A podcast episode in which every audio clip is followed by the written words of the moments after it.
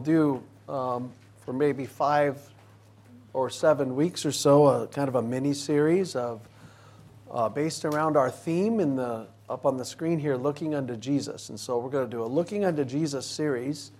And so today we're going to look at a particular matter brought up here in 2 corinthians 13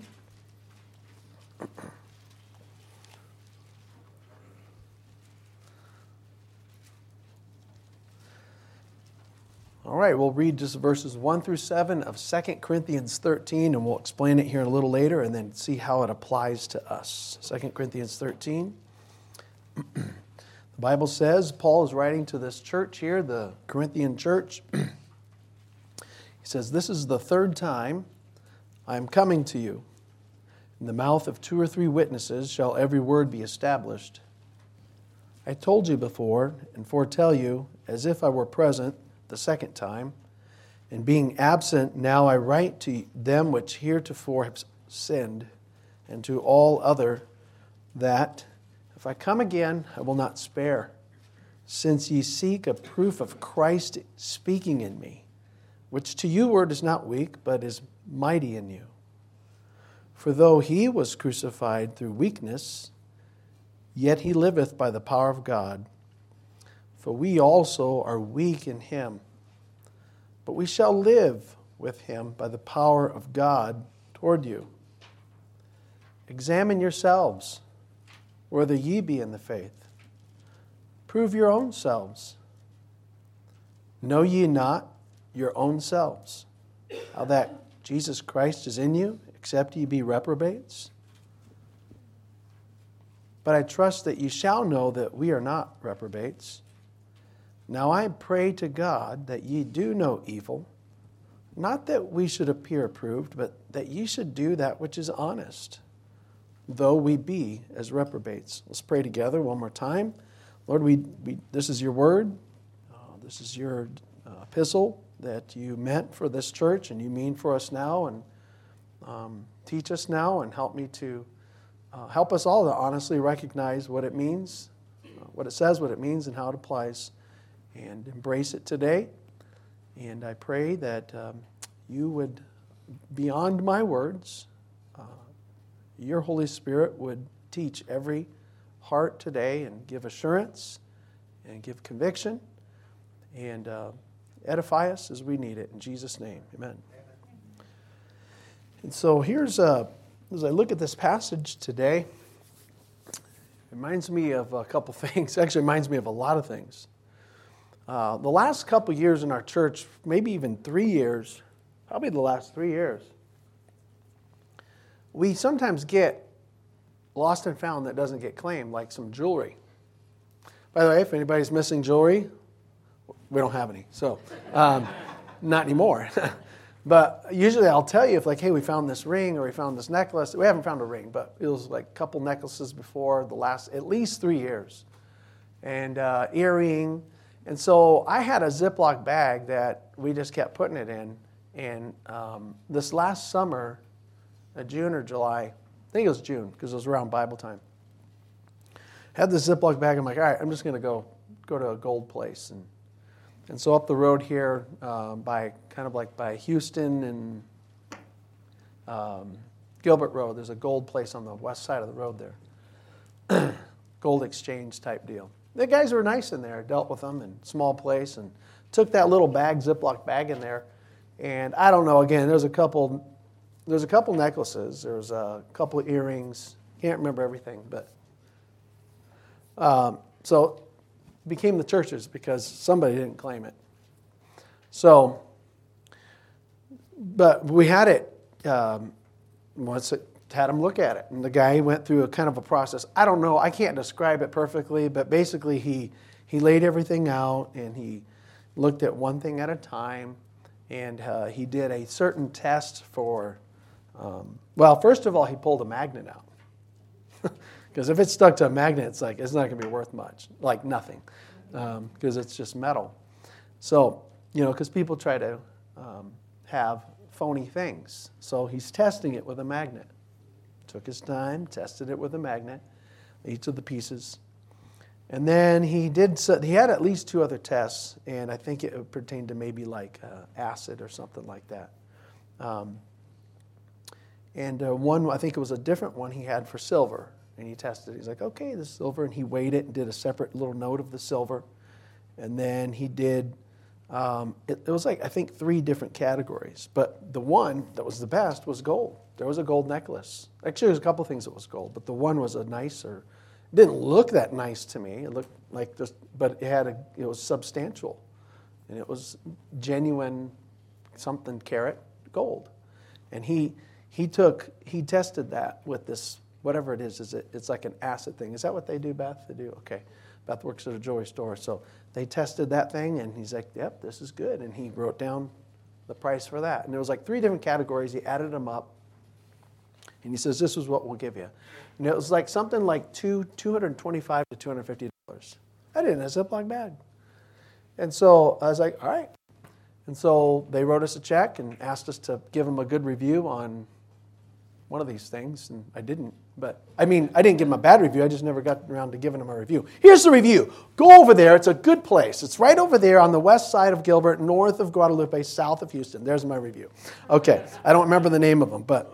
Um, but anyways, so they, they wrote us a check for 250. It was like around 250 bucks. We used $50 toward um, uh, neighborhood Bible time, and then $200 went as credit toward the camp fund. It helped reduce some of the kid, the teens' camp.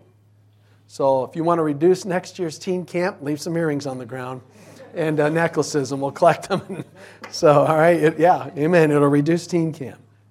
But here's what I want you to notice. You probably already know what I'm talking about. Is that they tested they tested this stuff before they gave me anything. I hand them, go here's some gold. well, we're going to test that. We'll see. They examined it. Paul uses the word here. Look at verse 5. The first word of verse 5 is examine. The word there means to go, the root word means to go pierce through and go to the other side. That's the root word. And it's what we think too, it's scrutinize.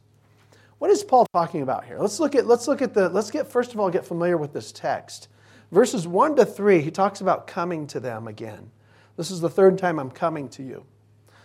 So, what's happening here is Paul has, has this relationship with this church, the Corinthian church. He helped plant it. He's been there at least twice already. He's coming the third time. Been there once to plan it, a second time, follow up for some issues. And now he says, I'm coming the third time. And he describes the language, if you were to read the, remember it, the, the language there is like they, they kind of have this critical spirit toward him. And you can pick that up in some of the other first and second Corinthians. Some of the Corinthians, maybe even a good number of them, were kind of like this about Paul. He doesn't look like a flashy apostle. He doesn't, his speech is contemptible, his bodily presence is weak. He just doesn't seem like the guy that I like to see on stage preaching to me they kind of had this attitude of like they wanted to be impressed with flowery language and stage presence and charisma. A lot of the Corinthians wanted that, that, impre- that to be impressed with kind of human wisdom and um, charisma, and as I said, stage presence. And Paul just didn't have that. But there was something, if you looked at Paul long enough and listened to him long enough, he had the power of God through himself, who, when he was weak, he found himself strong.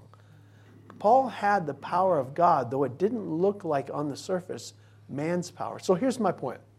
The Corinthians, some of the Corinthians, like, they told Paul, We're not sure you're really an apostle. We need to seek the proof. Look what it says, verse 3. Since ye seek a proof of Christ speaking to me, which to you word is not weak, but is mighty in you. You, you want it to be where uh, we know Christ is in you if we see some kind of strongness about you. They, there was a good number of Corinthians that just said, We're not sure about you, Paul. We want to see the proof of you being an apostle. And one of the things he says is, I planted the church, didn't I? You're my proof. And so there's a lot of things. Paul continued to write to them as if he was their apostle, even though some of them didn't believe it. He continued to be the authority God told him to be over them. And anyway, so here's the thing. He's coming down to the end of the letter he's saying, Here's what I'm going to do. I'm going to be seeing you soon. I know you still you think maybe I'm not really an apostle, but that's okay. I'm going to come and I'm not going to spare. That means he's going to pull out all the stops and something. I don't know. When he comes to visit, it's going to be different. But he says, You're seeking a proof of Christ in me. But then he turns the table. Here it is, verse 5. He says, Examine yourselves. Are you a Christian? You don't know if I'm, you, you suspect if I'm even an apostle. You examine yourselves. They became sermon critics. They became critics of the, his poise and his look and his gestures and his sound. And even wonder if he's really an apostle. And Paul turns the table and says, Why don't you look back at yourself? Are you in the faith? Examine yourselves. What does the verse say? Examine yourselves whether ye be in the faith. Prove your own selves. Know ye not your own selves how that Jesus Christ is in you, except ye be reprobates. While they had, they had questioned Paul's credentials, Paul goes back and say, Look at your own credentials. Are you even in the faith? You know, when we went to the Magic Mountain, not Magic Mountain, Knott's Berry Farm this last week and SeaWorld, we rode some roller coaster rides and it was pretty fun. Um, one of the things you do when you get on that roller coaster ride, when you're sitting down and they're giving you the spill about what to do, you just like click, click, click, click, click, clunk, and you're like, okay, it's right there. Okay, you buckled? Yeah, I'm buckled. Yeah, right. and you got the thing? Yeah, I got the thing. All right, just hold on. You know, you know what to do when you when you start to go down, you scream. Okay, yeah, okay. You know, and I'm telling my kids this, and Grant was funny because Grant Grant loves to scream at the house. He loves a reason to scream. So finally, we get on a roller coaster ride and he can scream. Ah, He loves just this manly scream. He loves to scream. And so, so when we so when we are going to do a right click, click, click, click, click, click, and right when you're going to turn, we haven't even hardly accelerated yet. He's already going. Ah, He's already going, ah, ah, ah. and my Grant, you don't have to scream yet. You got to wait till you accelerate to kind of get the diaphragm moving so it doesn't freeze up from the G force. Ah. He's just doing to scream. He's screaming the whole time. Finally, we're like, just let him scream. He loved it, huh? Isn't that funny, Noah? Noah, by the way, side note, is the bravest, bravest Henry there is. So I'll have to tell you about that later. He wanted to go on everything, and I disappointed him that I couldn't go on all of them because a little scared. so he wasn't, though. So, anyways, but I did tell Noah, who doesn't eat olives, I will eat an olive. So I got you beat. So, anyways, so here's what we did. We went on those roller coaster rides. And you know what it is? When you're sitting down, like, okay, I want to make sure I'm secure. I don't want to fly out of one of these things. I don't want to be the next news item. So before you're all leaving, you're checking and they're walking by they're going, checking you, checking you, you know, and, and making sure you're in. Because you get flipped around. In fact, there's this one ride, uh, Hang Time. Is that what it's called, Noah? My wife and Noah went on this thing called Hang Time at Knott's Berry Farm. It starts out straight up, not like, oh, it's straight up. No, it's straight up for a long ways. I don't know how many stories. And then it goes like this. It's just going slow, click, click, click, click, click straight up. And then it goes like this.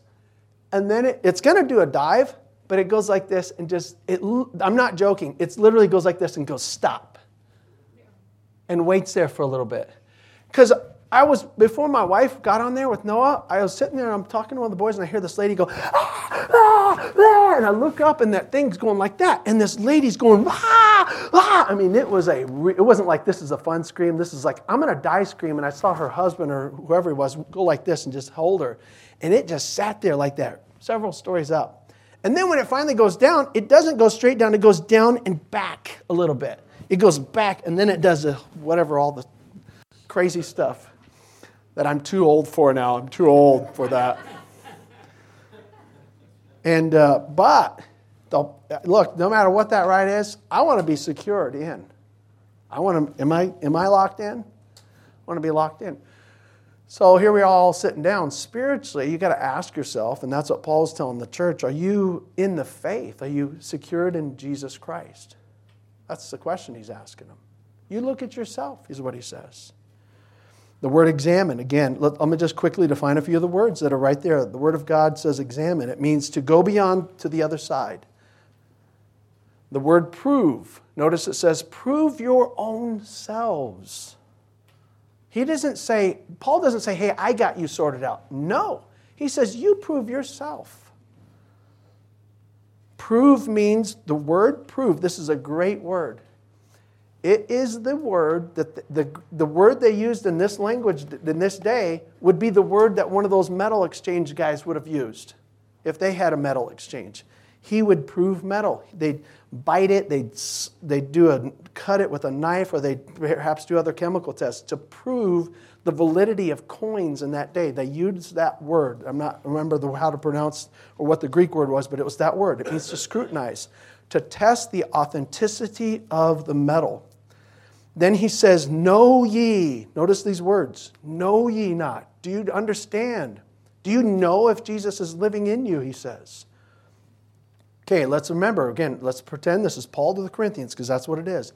Do you examine yourselves? Prove your own selves like you would prove metal being claimed as gold or not. Test that. That's, that's a crucial thing. Know yourselves. Do you know if Jesus Christ is in you? Or are you a fake? Reprobate means it's a phony. See, there was two there was real there was two types of coins. There were sincere coins, real coins, and then there was coins they tried to pass off, and the word was, oh, it's reprobate. It's a phony. It might look like it, it might glisten like it, but once it was tested, it was thrown aside, cast away. Paul says, check yourselves out. And then he says, look at the end of verse 7 he says, I just want you to do, verse 7, that which is honest. Do that which is honest. If, if you're not who you claim to be, then just get honest about it and do that which is honest. Even if he says, even if we are fakes, why don't you at least get real? Because that's what he was saying. They're like, I don't know about you, Paul. Paul says, even if you think we're reprobates, why don't you just go ahead and get honest with yourself then? By the way, I this is what everybody needs to hear. Stop saying stuff, well, I don't know about Christianity, so many hypocrites, blah, blah, blah. Well, don't be one of them. Don't be a hypocrite.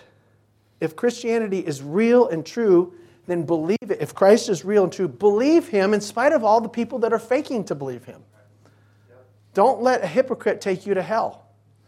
And so don't let that hinder you. All right, so here we go. Paul's saying, um, examine yourselves. Otherwise, if something's not honest, it'll be cast aside on the day of testing.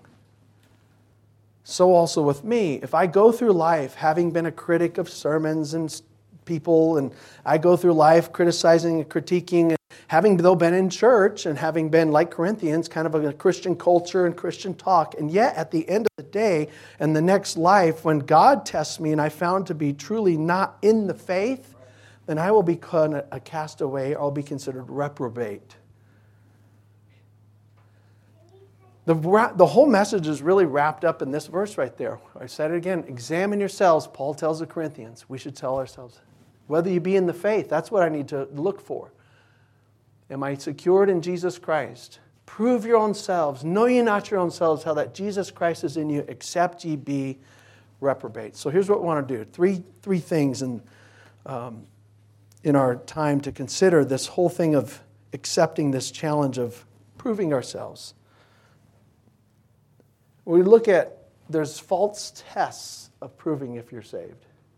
Just like there's false tests to prove if you have COVID, you know. Then there's some false tests where they don't work. There's false tests for a lot of things. Then there's true tests on proving if you're saved. And then we'll just end with a few practical thoughts. So, this is what we're going to look at based around this challenge by Paul back then that continues to today to prove myself. Am I in the faith? And by the way, I'm not doing this to try to create an unnecessary doubt in somebody's mind. The Bible says that you can be saved, and not only can you be saved, you can be saved and know it. Some people belong, some people, here's the thing you know, some people they have like, unfortunately in life, there's some kids, they, are the son of a certain person, but they're not sure of it. So they get a DNA test. You can become a child of God and know it, according to the Bible. There's some religions, including some in Catholicism, who say, No, I had a guy rebuke me. There's how, how offensive it is of you to say that you can know for sure you're going to heaven when you die. I'm like, What do you mean? You, even a Catholic Bible, can find that in there. And no, but John and Paul and Peter and Jesus taught the fact that you can be saved and know that you're in the faith and you're going to heaven. So let's look at this. These three parts to this verse about having assurance. Number one, there's false tests. There's false tests. Let me tell you, let me describe to you about five false tests that people take on themselves to give a false assurance that they're a Christian and that they're going to be safe with God on the other side. Five false tests that you can't depend on. Number one, the first false test is, well, I believe in God, and I believe there's one God. So I must be, I must be okay. Again, some people say, I believe in God, so I'm okay. In other words, I acknowledge there's a God. I believe doesn't believe Jesus Christ is Son. I believe there's only one. It's kind of this academic faith. You know, I know some people, I should say persons, I know of, and you do too, who are more intelligent than you and I, who've lived longer than you and I, who've seen more things than you and some of them have even seen manifestations of God, and we haven't. And these persons believe in one God, and they're going to hell. It's the devils. James said, the devils believe in one God and tremble, but that doesn't mean they're going to go to heaven. They've already made the decision and they rebelled with Satan at creation or before creation, I should say, and they followed Satan. They, and they continue on. They're, they're destined for hell. Some of them are already chained there. Not all of them, though. And so they're, but they, they, they know there's a God. They know there's only one God. That doesn't mean, so that's like for us, it's just because I believe in, well, I believe in God, so therefore I'm okay. That's a false test. Number two is another false test. Just because you say, well, I've done many wonderful works for God. Let's look in Matthew 7. Some of these we'll look at, some of them I'm just going to have to give you the reference. It'll, we'll be here a little longer than uh, would be necessary, but I'll give you some references. Here's one of them we'll at least read Matthew 7. now, these are the words of the Lord Jesus Christ. Matthew 7, verses 21, 22, 23. Listen carefully to his words. Matthew 7, verse 21, 22, 23. Not everyone that saith unto me, Lord, Lord, shall enter into the kingdom of heaven, but he that doeth the will of my Father which is in heaven. Many will say to me in that day, Lord, Lord, have we not prophesied in thy name? In thy name have we, and in thy name have cast out devils, and in thy name done many wonderful works. Now, by the way, there are religions that are I don't even think have the gospel. And they'll use the name of Jesus Christ to cast out a devil. And they might do many wonderful works. People in certain religions, or even a church like this, they may pay to build a hospital and do many wonderful works. And some prophesy, like maybe again. And, and then Jesus says, Well, people in that day, they're going to say, Lord, Lord, what are you talking about? We're not going in we, we, we, we, we prophesied in thy name and we, we cast out devils in thy name and done many wonderful works. Look at all the stuff we built. And then Jesus, this is Jesus. This is not me saying what I think Jesus will say. This is what Jesus says he will say. Verse 23 Then will I profess unto them, I never knew you. I didn't know you. In that saving sense. Depart from me, ye that work iniquity. There was something lawless about behind what they were doing. Iniquity means lawlessness. Did you know? If somebody, and I'll let, somebody will correct me on this, they can, and I'll receive that, that I believe, how many apostles did Jesus have, or disciples, his first? Twelve. And who was the fake? And you know, in Luke chapter 9, verses 1 and 2, it said Jesus gave power to his 12 disciples to heal and cast out devils. That included Judas, had temporary power to do many wonderful works, but Judas wasn't real. So a false test, like, well, well, in other words, so where are we at? It's like, well, don't, don't just sit there. Well, ah, of course I'm a Christian because look at what I've done. Look what I've given. Look what there's some things named after me, and no, don't don't do that. It's a false test. Let's move along here. Number three, don't have the idea, well, of course I'm saved. Of course I'm on my way to heaven. Because look, obviously God's blessed me. I've been blessed. I've been blessed. Did you know that the Bible says in Matthew 5 45, Jesus says God is so loving and so merciful that he'll send rain on the just and on the unjust. He'll bless people. He'll, he, he may see fit to bless the, the atheist farm because he's merciful. The point of that passage is you need to be merciful to the people who aren't good to you because you want to be like God. But it shouldn't be where it's like, of course I'm fine. Look what I've been blessed with. Uh, the Bible says in Mark 8 36 and 37 that a man could profit so much that he, a man can profit so much that he gains the whole world and yet his soul not be saved. God can allow a man to profit to, to an extreme materially. I'm telling you, this is the words of Jesus. God can allow a person Vegas with strip clubs and all these other stuff and casinos and just let them profit. Okay. That doesn't mean, oh, see, obviously God's blessing me. Nope. Don't say that. Don't, you know, he, yeah, he is blessing you, but don't say that you have a relationship with him and you're saved. That's a false test. There is a mentality in, Christ, in, in American minds and in the, what we call the charismatic movement mind that says gain is godliness. Look how I've gained. Look how I'm bump. I got the bumper crops. Look how I'm blessed. So God must be approving of me, supposing that gain is godliness. Gain is not godliness, and poverty is not piousness. It's neither of those extremes. So, all right, so that don't say, well, I've been blessed, so I must be okay. Don't say, number four, five tests here. Well, I have a strong Christian heritage. So then I must be, so I must be okay. I mean, my, my dad and mom were Christians, and my grandparents were Christians, and my great grandpa was a pastor, and everybody loved him, and, my, and, and all this. The Jews tried that with Jesus and John the Baptist in Luke chapter 3. I'm, I'll just give you these passages. Luke 3, when John the Baptist came on the scene preaching to religious Jews, religious Jews who had the right Bible, who had the right theology, and he says, you need to still repent of your sins. Messiah's coming. And don't say, well, we're, we're, we're children of Abraham. We're fine. That's what he said. John the Baptist said, quit saying you're okay with God because you're daddy was good with God.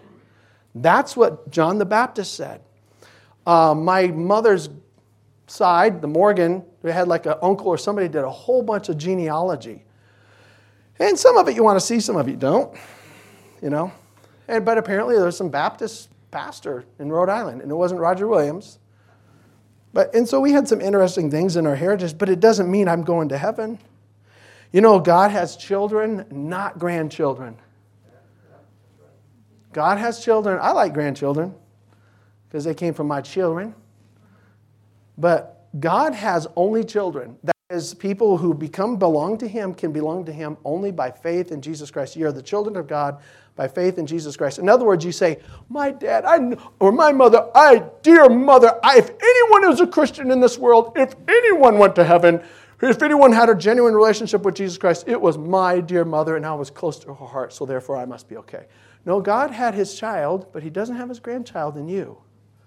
You have to, on your own, be born again.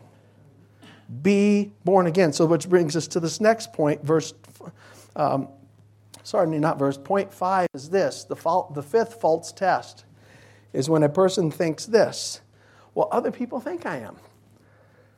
Other people think I'm a Christian. So I'm using them, their examination. Is that what you think? No. Don't ask another person to prove you. Prove yourselves. Examine yourselves. Did you know that in this is a very interesting passage? There was a moment in time from John chapter 2, the end of John chapter 2 and John chapter 3, here's what happened. Jesus went into Jerusalem one of the times and he did these miracles. And this is exactly what the Bible says. He did these miracles, and it says, Many believed on him when they saw the miracles he did. And it's a weird chapter when you first read it for the first time because then it says, But Jesus didn't commit himself to those who believed on him because he knew all men. He didn't need that any would testify of man, for he knew it was in man. So it was like, it's kind of weird when you're reading, you're like, all right, Jesus does these miracles, and all these people in Jerusalem like, yeah, he's the Messiah. He must be a master of Israel, and he must be something. We believe that. And Jesus is like, mm, that's not the kind of belief I'm looking for. Next chapter, there was a man of the Pharisees named Nicodemus, a ruler of the Jews.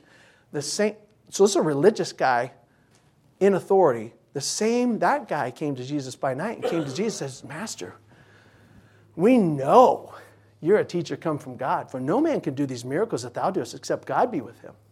So here, all these people see what Jesus did, like, wow, that must be Messiah. Look at these miracles. And it gives a case in point, the next chapter. Nicodemus kind of sneaks in at night because people will get upset if they find out he has an interest in Jesus. And he says, We know you're the Messiah. Nobody can do these miracles. And Jesus says, Unless you're born again, you're not even going to see the kingdom of heaven. And Nicodemus is like, What? And Jesus went on to explain the concept of like, it's almost like he just had this head knowledge of Jesus and he was infatuated with him as a miracle worker. But Jesus says, You need a spiritual, this needs to be a spiritual work that you give into in a sense, and you believe me from the heart, and the Holy Spirit works on you, and you, you're born again. And he had to teach this master of Israel these things.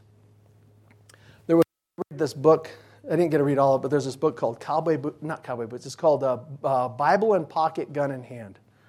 It's funny. It's kind of funny. It's true though. It's called Frontier Religion.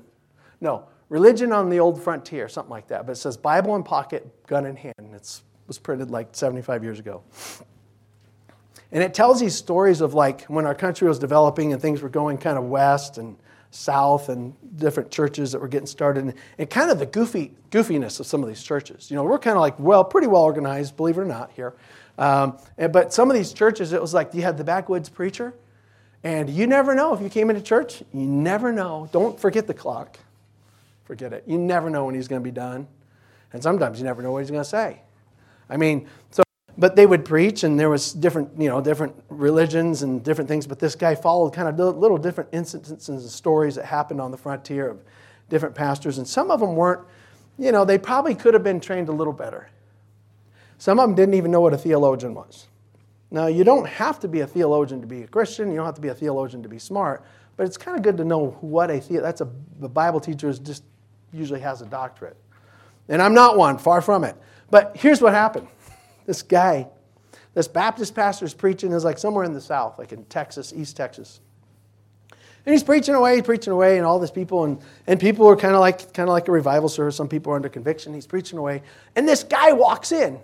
This guy with this fancy hat comes walking in, fancy mustache, and has a gold-headed cane, comes walking right in the service, comes through the door while the preacher's preaching and, and sits down. I'm not picking on anybody, but just sits down here and like that. And, and, uh, and, and the preacher's preaching. He just kind of caught his eye. this guy, this guest here. He's like preaching away. But, and finally, he, as he's going, he, he kind of asked some questions to some people that were kind of sad and under conviction. Some people are going to be saved. And finally, he just he keeps preaching. He keeps preaching. Then he goes to the other guy. He says he just he had to ask him out loud in front of everybody. He goes, "Sir," he goes, "Are you a Christian?" And the, the guy sitting there, of course, taking off his fancy hat and had his cane, and he says, Sir, I am a theological professor. And the pastor is like, My goodness. Oh, I wouldn't let a little thing like that keep you from coming to Christ. You know you can't be saved with anything between you and God. And he was as sincere, he didn't know what that was. But quite frankly, he might not have been saved. I'm, I'm here to tell you, this is the honest truth. The very first time I heard that little story I told you, this is the truth. This is the truth. That little story I told you, I heard that story and I went and bought this book. But the very first time I heard that story, it was a church planter named Wally Higgins was preaching this at my Bible college chapel. He was preaching and he's told this story to all of us students. And we had one of our professors sitting over here. And he preached it and he told that story and he laughed. He goes, Ha ha ha, what do you think about that, Dr. Pulliam? He's like, Ha ha ha. And I was like, Yeah. And I thought, Oh, that's pretty cool. And I never thought of it till years later. Dr. Pulliam became an agnostic and died lost. Suddenly, of a heart attack in his early 50s. And he was that unsafe theologian. So he couldn't say, and he was one of the most intelligent persons. He is the most intelligent person I have personally ever met in my life. Personally, was that that teacher I had, one of my many teachers. And uh, I remember that was the first time. So here's the thing. All right. So all right. Am I in Jesus? Am I saved? Am I in the faith? Okay, we can know that, but don't count on, why I believe in God. Don't count on, well, I've done good things. Don't count on what people think I am. Don't count on those false tests. Here's at least two good things you can count on. And the first is, I would say, the most, the primary and the first to look at. True tests. True tests. Number one, the faith test. The best way to know if you're in the faith is faith. Look what it says in verse 5 Examine yourselves whether you be in the faith. That is, I'll just say it for me and my sake. I am clinging to Jesus. I can't see him. I know enough that he existed. He came, he died, he rose from the dead, and he was God, and he's coming back, and I'm clinging to him, and I know he can hear my voice when I called out to him. I'm trusting him. I'm not, I'm in the faith in that sense. In that I am in, I am, I am, I trusted him, and I know that since I trusted him, he's actually now holding me. So that if my faith is weak, he's still holding me. I'm in the faith. It's kind of like you get in a car. You're either in the car or you're not in the car. You might be in the trunk. You might not have a good seat. You might be on the floorboard. You might be in the back package rack. You might be on the front windshield, unfortunately. But if you're in, you're in. And same thing with being saved. You're like, well, I kind of have, my faith is kind of weak. Listen, if you have a diamond, if it's a little diamond, it's a diamond if it's a real diamond. If you have gold, if even if it's just a little gold, a little gold is gold. And if you say, I just have little faith, if your little faith is placed on Jesus Christ, then you have the full salvation. And being saved means putting all my faith in Jesus Christ to save my soul, not to enhance my life, not to put a band aid on my financial problems at this moment. It's to save my soul from sin. Examine yourselves whether you be in the faith. Are you in the faith?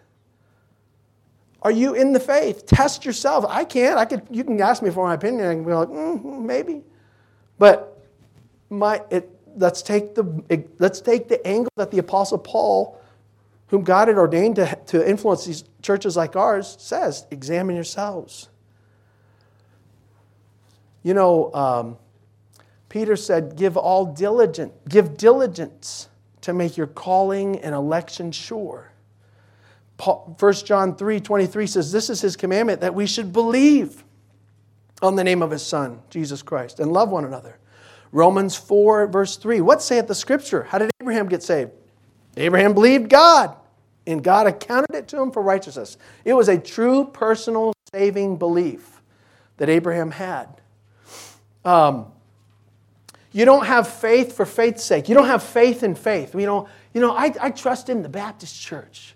I, I like the creed of this church. I like this church, or I like this, this cultural aspect of Christianity. says, yeah, I'm trusting. No, that doesn't. You're having faith in faith. You're having faith in a creed. You're having faith in a culture. Having faith in a person, and the person is Jesus Christ, whom having not seen, you can love. And though you see him not, you can rejoice in that faith of joy unspeakable and full of glory. And so, of first test, this is why this is why it shouldn't be too complex on getting assurance of salvation, because the Bible puts a premium on one primary word or a synonym of words of faith, believe, trust, and in a personal sense.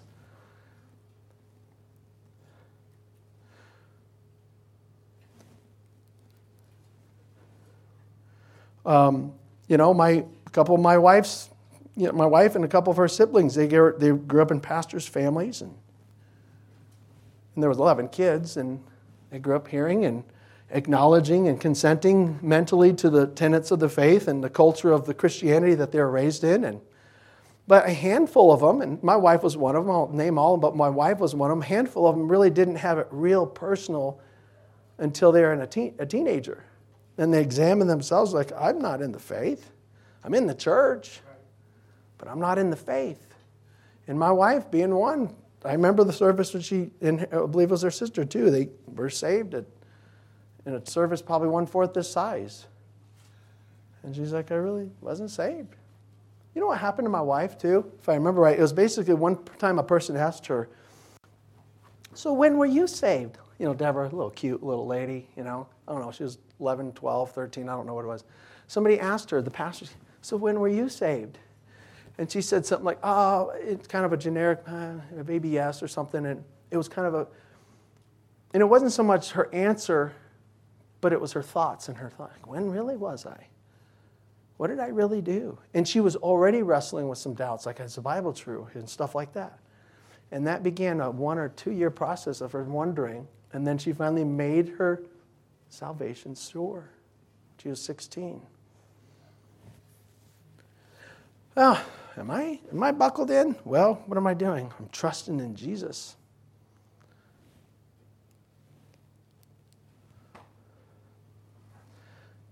You know, I like the language that the King James Version is, says that if thou shalt confess with thy mouth the Lord Jesus and believe in thy heart, the word thou and thy, you're like, I don't understand that. That is singular.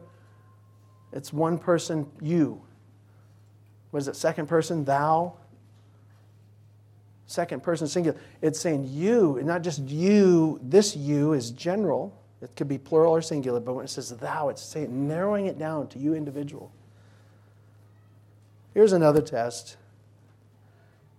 We're just staying with the text. How do I know if I'm in Christ? Am I in the faith? Am I, am I buckled in? Yeah, I'm trusting in Jesus. And here's another kind of reinforcement test. There's, uh, there's only two that I want to emphasize, and they're really right there. He says, Prove yourselves whether you be in the faith. Prove your own selves. Know ye not your own selves. Here's the second part how that Jesus Christ is in you, except ye be reprobates. Here's the second test. We call it the faith test, and there's the friend test. Jesus Christ being the friend. The friend of Jesus that's within. Jesus, the Bible says when you accept Christ as your Savior, spiritually He comes in you, and it's technically the Holy Spirit. The Holy Spirit comes in you. He's in you in that sense, in that sense of, of Jesus Himself being, He sends His Spirit to be in you. If you have the Holy Spirit in you, you're saved. That's God's spiritual seal. If any man have not the Spirit of God, he is none of his, it says in Romans. Think about, think about yourself. I, I can't. I, I, I mean, I can just give you the word today. Romans 8, you could read some verses. I'll, I'll just give it out to you in case you're taking Romans 8, 9. Romans 8, 14 to 16. Talks about the Holy Spirit indwelling. If the Holy Spirit goes to live in you, that means he, you belong to Him. After that, ye believed, you were sealed with that Holy Spirit of promise, which is the earnest of our inheritance till the redemption of the purchased possession. God says, I'll prove to you that I own you now. Putting my down payment, putting my earnest on you. My earnest is in a person. Oh, you see that little five year old just trusted me? I'm sending my Holy Spirit in him. He sealed him. He's staying in him. And that's the, yep, I'm going to snag him on redemption, uh, rapture day or death day. And that's uh, till the, I'm sealed with him till the redemption of the purchased possession, the day that I actually get brought back up. God seals us with His Holy Spirit. You ever get counterfeit bills? What do you do on a counterfeit bill? If you think it's counterfeit, you ever get? Hey, how many of you had some cash come through your hand? And you're like, wait a minute. Anybody like that? Anybody ever had some come through your hand? we're like, no, we all swipe cards, Pastor. We don't know cashes. No, and I don't care if you do, but but we've, some of us, you know, wait, I've done garage sales. We've watched it. If you have a garage sale, that's where people try to switch over because they got counterfeit and they, ah, you're not usually, you don't have your fancy black marker. Hold on, you know. but my wife one time, was like, what? They took off. We're like, what? Wait a minute. Something's not. So we went to the, the bank, and the bank like, oh, this is counterfeit. I can't remember what we had to do for that. I think they had to report it or something. We didn't get in trouble or anything, but you know what they do, right? What's the first thing you do besides feeling it? What do you do? What do you do? Hold it up. What are you looking for? The conspiracy theory. No. Huh? What are you looking for? Huh? The face. The face, yeah. What else are you looking for? A, huh? Spider. Spider. Is that what you say? A spider in the corner. A spider in the corner on the dollar bill. You're looking for the band, right? The thing that, ah, oh, there it is. You cannot look, all right, all right. It's, it's got the seal or whatever. And, and with us, we got to think, is there any sense in my life? And I believe on Jesus, and that should be it. But is in addition to that, is there any sense where, listen to me, you know, I'm no more important than you. If I get saved to have the Holy Spirit and you have the same one, you have God's Spirit, is there any sense like, yeah, He's there? there's things that God's developed in my life that it wouldn't have been on me. There's a certain love that I, as I, the Bible says the fruit of the Spirit is love, joy, peace. In other words, when you let God have His way, it, He produces things that it wouldn't just be of you. Do you get a sense where there's certain conviction that you've had at times in your life? You're like, that's so. There's another. Somebody else talking in there. Somebody's whispering to me saying, This is the way walking in it, and this is not the way. That's evidence of Holy Spirit being in you. The Bible talks about that. It, it um, talks about conviction of sin, about not grieving the Holy Spirit, not quenching the Holy Spirit. The Bible talks about that we have the comfort of the Holy Spirit. There's some times where it's like, God sent a comfort over my soul from within. That's evidence of the Holy Spirit. If you have the Holy Spirit of God, you belong to Him. If you have not the Holy Spirit of God, you're none of His. And the only way you can get the Holy Spirit of God is just to have exercised genuine saving faith in Jesus, saying, Jesus, I acknowledge what you did, and I come humbly before you, admitting I'm a sinner, and I ask you to save my soul. And whoever calls on the name of the Lord shall be saved. It's not whoever consents to a statement of faith. It doesn't say whoever likes the church or doesn't like the church. It's whoever calls on the name of the Lord. Let's conclude on this thought now with a few practical thoughts. I just want to say a few things. So we're like looking at this text. Paul said, Hey, you, you examine yourselves whether you're in the faith. You might be in doubt of me. Why don't you check yourself out? And that's what we're saying by today. We should do the same thing. My, uh, I've told you this before. One time, my boys they went swimming at my in-laws' house, and my kids. It was Johanna, Michael, Gideon, Susie, and I think only the three were swimming at the time. And they're out in the pool. Johanna and Michael had some kind of swimming or float, swimmies or floaty, flotation device. And um, and that was like I don't I don't know who was out there. Oh, my brother-in-law Phil was one of them swimming. Maybe one of the other aunts too. And so Gideon come walking out. He's just a little dude, and he couldn't swim at the time. But he sees Michael and Joe are out there swimming. And he's like, and he just goes running out. He can't swim. This dude can't swim. He knew his siblings couldn't swim, but he's seen them floating around. And he's like, again, maybe four, and he just goes, and he goes and jumps out there. And Uncle Phil was there, my brother in law. He jumps out there and, and he's like, you know, like this. And Phil's like, hey, I grabbed him. Phil grabbed him, pulled him up, and Phil kind of chuckled a little. He's like, he thought he could just swim like they did. He didn't realize he didn't have a floaty on. Gideon, Noah's laughing now. You're going to tell Gideon about this, huh? and so he, he and so he, he, he just presumed he was okay. He just presumed, I ah, just jump in. He was okay. And that reminds me of the next life. Some people, they just presume, I'm just going to jump into the next life. I'll be okay with God. No, you're going to sink in your sin. Unless you have something outside of yourself that comes in you, Jesus Christ, that saves you and makes you fit with God. Otherwise, we'll sink. Number, so, this last thing, here we go. If, if I'm saved and I know it, and I need to know it, these things have I written unto you that believe on the name of the Son of God, that you may know that you have eternal life and that you may believe on the name of the Son of God. In other words, if I personally, genuinely believe that Jesus is my Savior and I put my faith in Him, Paul, John says, You have it. You can know it. You got it right now. If I know that, then here's a, one, one of three practical thoughts then be baptized. If you know you're saved, say, I know I'm saved and I'm going to show it. It's an answer of a good conscience. I have a good conscience toward God, and I want to show that I'm saved and I'm identifying with Jesus Christ. And being baptized is very simple go out into the water. We do a simple baptism under the water, come back up in the name of the Father, the Son, and the Holy Spirit, and it's your first way of saying you're a Christian. If you know you're saved, then be baptized. If you know you're saved, then we can be joyful. 1 John 1 4, John says, I write these things about assurance of salvation that your joy may be full. I might crash in a lot of things and feel pain in a lot of things in this life, and I will, but I'm not going to crash with God. I'm going to land safely in the next life.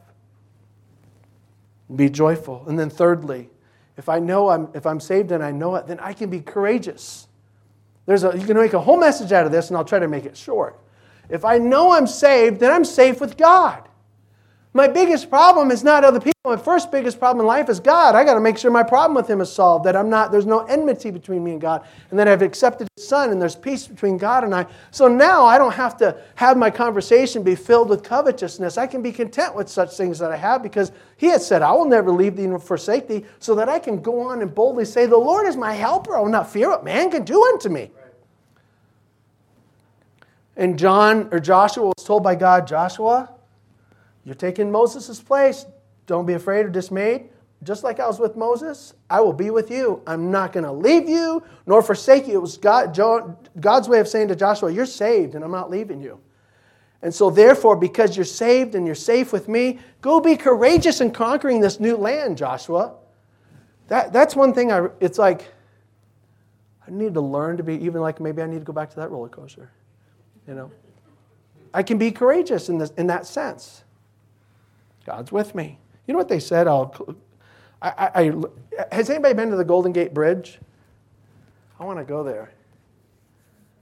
That is really cool. It was built during the Great Depression. Fascinating, the history of it and its immense size. I, I read in the construction, because some people died in the construction. I think the guy's was the guy's name was Strauss, who's the I think he's a Jewish guy actually, uh, the designer and everything, and he wanted to make sure that they mitigated deaths, and he he did some things that were, in a sense, in that day, um, ahead of its time and safety. Several things he did, but I'm not going to name them all. But so when they're building the bridge, there were people that were that had died and fell fall to their death in the cold waters and the long fall in other ways. And, um, and the work, you know, people are like, well, I don't know about this. You know, some people were a little hesitant working. And, um, um, but they, they, they, so finally they built these safety nets to catch them. Under the, uh, they sus- somehow suspended these nets. I think maybe even a mile. Isn't it like a mile long? How long is this thing? Like a mile long? They made these nets, extended them out. And then if a man fell, he was caught. Most of the time, he was caught in the net. The only exception was when they said one time scaffolding fell and ripped the net and went through. And in that case, it fell. But people had, some people had fallen in the nets and were saved. They may have been still, you know, wet their pants, but, but they were saved. But here's one thing I thought was interesting is they, they said that the work, the pace of the work, the productivity of the work was a certain rate before they put, put the nets in. And then when they put the nets up, the productivity of the work went up 25%. Because then men knew, and some of them, uh, quite frankly, they're probably all crazy, anyways. I mean, but anyways, the, the, the, guys are like, okay, we're good. If I fall, I fall, you know? And, um, and so they worked a little faster because they, I'm safe. And I think that we should think that way. Hey, I'm in the faith. I'm safe. I mean, I still like I, you know, there's still some fears you got to deal with, like I self-confessed earlier. But wait, ultimately, man, I'm safe, so I should be more courageous in this life because my biggest issue is taken care of. Examine yourselves whether you be in the faith. I say that for you, and if you're already saved, say thank you, Lord, for that, and use this thing to help somebody else, maybe your own kids. And I say that for others who aren't in the faith. This is the day to be in the faith. It takes a sincere consent of the heart and confession of the mouth to trust Jesus as your Savior, and you'll be in the faith in that moment. Let's pray together. Thank you, Lord, for the, for the word today, and thank you for